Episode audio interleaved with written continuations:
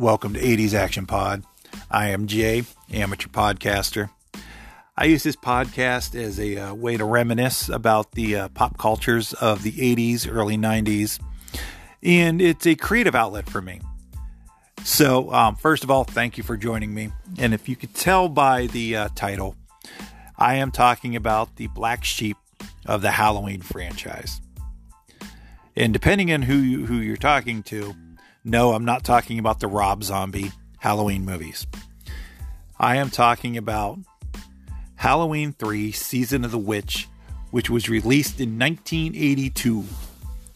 This is the only Halloween film not to feature Michael Myers.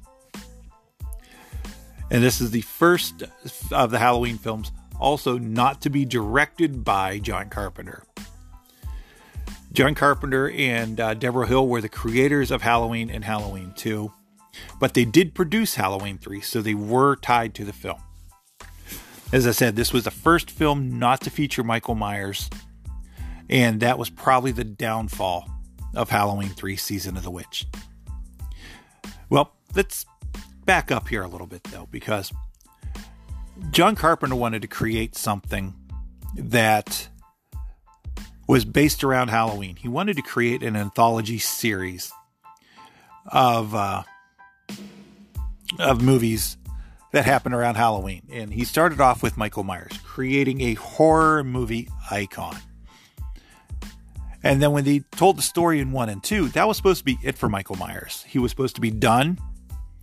And then they were supposed to move on to Halloween 3, which was supposed to be the next story in the Halloween universe. But unfortunately, people wanted more Michael Myers. And they weren't ready for this insane storyline, I get, for especially for the 80s. This this way out there storyline because Halloween 1 and 2 were were of the slasher genre, to base to put it this way. But instead, Halloween 3 was more sci-fi with witchcraft. So, with how bad Halloween 3 did, I mean, it was filmed for $2.5 million and only made 14.4 million, which is still the lowest total of any Halloween film at the box office. And it kind of put a stop to the anthology series idea. And with that being said, then it took almost six years before they would recuperate and uh, and release um, Halloween 4, The Return of Michael Myers. But as I said, Halloween 3 had negative reviews. It's very hard to find a positive review of of uh, Halloween 3 until recently. Um, many years later, like probably within the last 10 years, it's kind of been getting a new a new lease on life because a lot of stuff's now on digital. Um, late night TV is starting to show it again, and like that, that's the reason why I decided to do this. The other night, I was bored and flipping around, and I saw it on, so I watched probably the last forty-five minutes of it, and that's why I brought this episode here. That's why it was fresh in my mind, and I wanted to talk about it. I suppose I could have waited until Halloween to do this, or at least October but I decided I'm going to do it now since literally I just watched the end of the movie, the last 45 minutes or so, probably half the movie. And I decided, you know, it's one of those things I, I, I need to talk about because a lot of people don't realize that it was supposed to be part of an anthology series. But since the anthology series was put a stop to because of how poor it did, it is now its own standalone with the Halloween moniker onto it. And to be honest, a lot of people, a lot of people really have not seen this movie. And so I'm not going to go a lot into spoilers, but basically, quick gist of the film. No Michael Myers. I'll say that again. Um, there is this company that that basically wants to try to control the world through through, through these witchcraft and Halloween masks that kids are supposed to buy. These are supposed to be like the Cabbage Patch doll of masks of all time. These are supposed to be like the bomb. And on Halloween night, everybody wearing the mask, they're going to send out a radio signal through the televisions. And if you're wearing a mask, it's basically going to kill you. Your, your face is going to pretty much melt off. And then signal also is supposed to make the people who hear it, who don't have the mask on, a little lethargic and not being able to stop what's going on. Simple premise until somebody figures out what's going on and is trying to stop it. And this movie has a very lot of conspiracy theories ideas in it too, as I said. This is not a slasher film, it's more of a sci fi horror. And it's kind of funny because this is 1982, so was, you know it was filmed in 81. And a lot of practical effects, a lot of cheesiness, and it has androids, it has microchips. It's just, I mean, face melts and just it, it's just it's it's interesting. It involves Stonehenge for crying out loud, and you basically you got this guy trying to stop it. I'm not, as I said, I'm not going to give too much into it because I tell you, a lot of people haven't watched this movie. But for an 80s, early 80s horror movie, it's a lot of fun just drop the Halloween moniker off of it. Just call it Season of the Witch. Um, as I said, this movie has gained a cult following that people now are watching it more and more, and they are taking away the Halloween moniker from it. And it's and it is as I said, it's a fun movie. It's an interesting storyline. But everybody back then hated it because they were wanting the William Shatner White Mask Killer and Jason, or not Jason, Jesus. Um, they wanted Michael Myers. And this is right around the same time that Jason was in theaters too. So,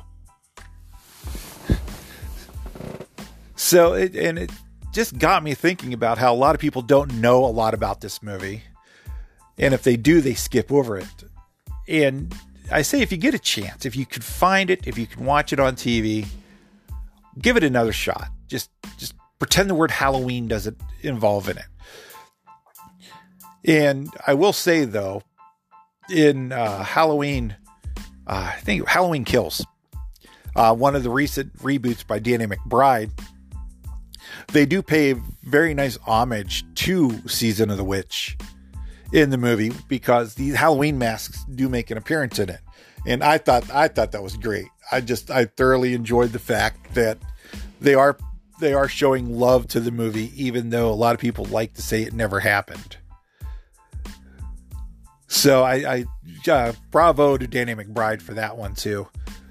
So I don't know. It was just fresh in my mind. I decided I wanted to talk about talk about it way before Halloween because I might do a whole podcast just on the Halloween movies themselves maybe delving out the Halloween timeline and what movies it tied to where and everything like that. Because, I mean, I could talk about Halloween 2 and just the hospital scene in that one and how many other movies have tried to copy that. So that might be a podcast coming up for Halloween. Just keep keep your ears out for that one.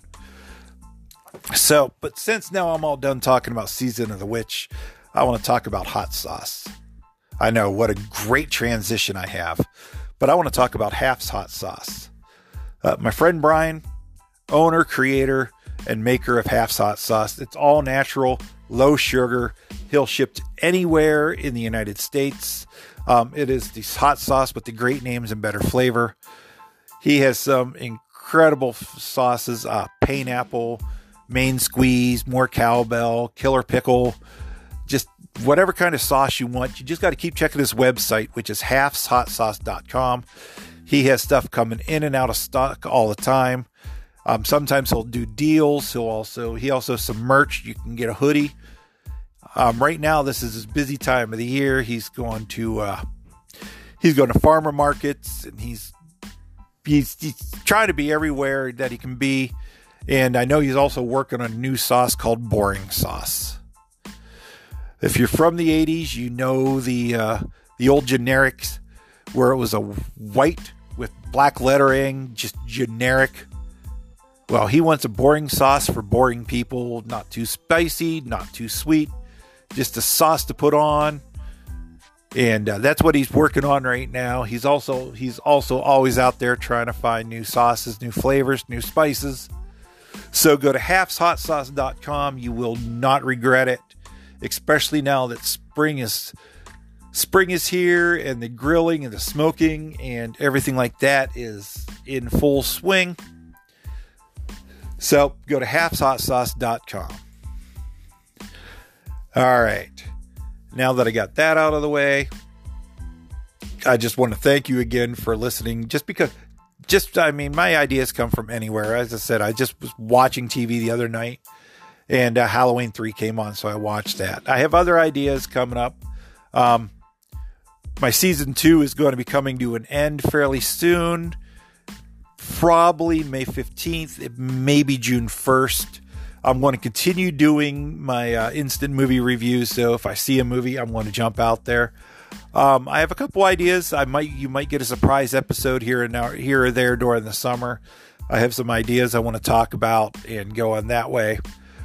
But I'm also thinking of ideas for season three and I'll be posting those on my Facebook page, um, 80s Action Pod Facebook. Do a search for it. It's a f- free group to join.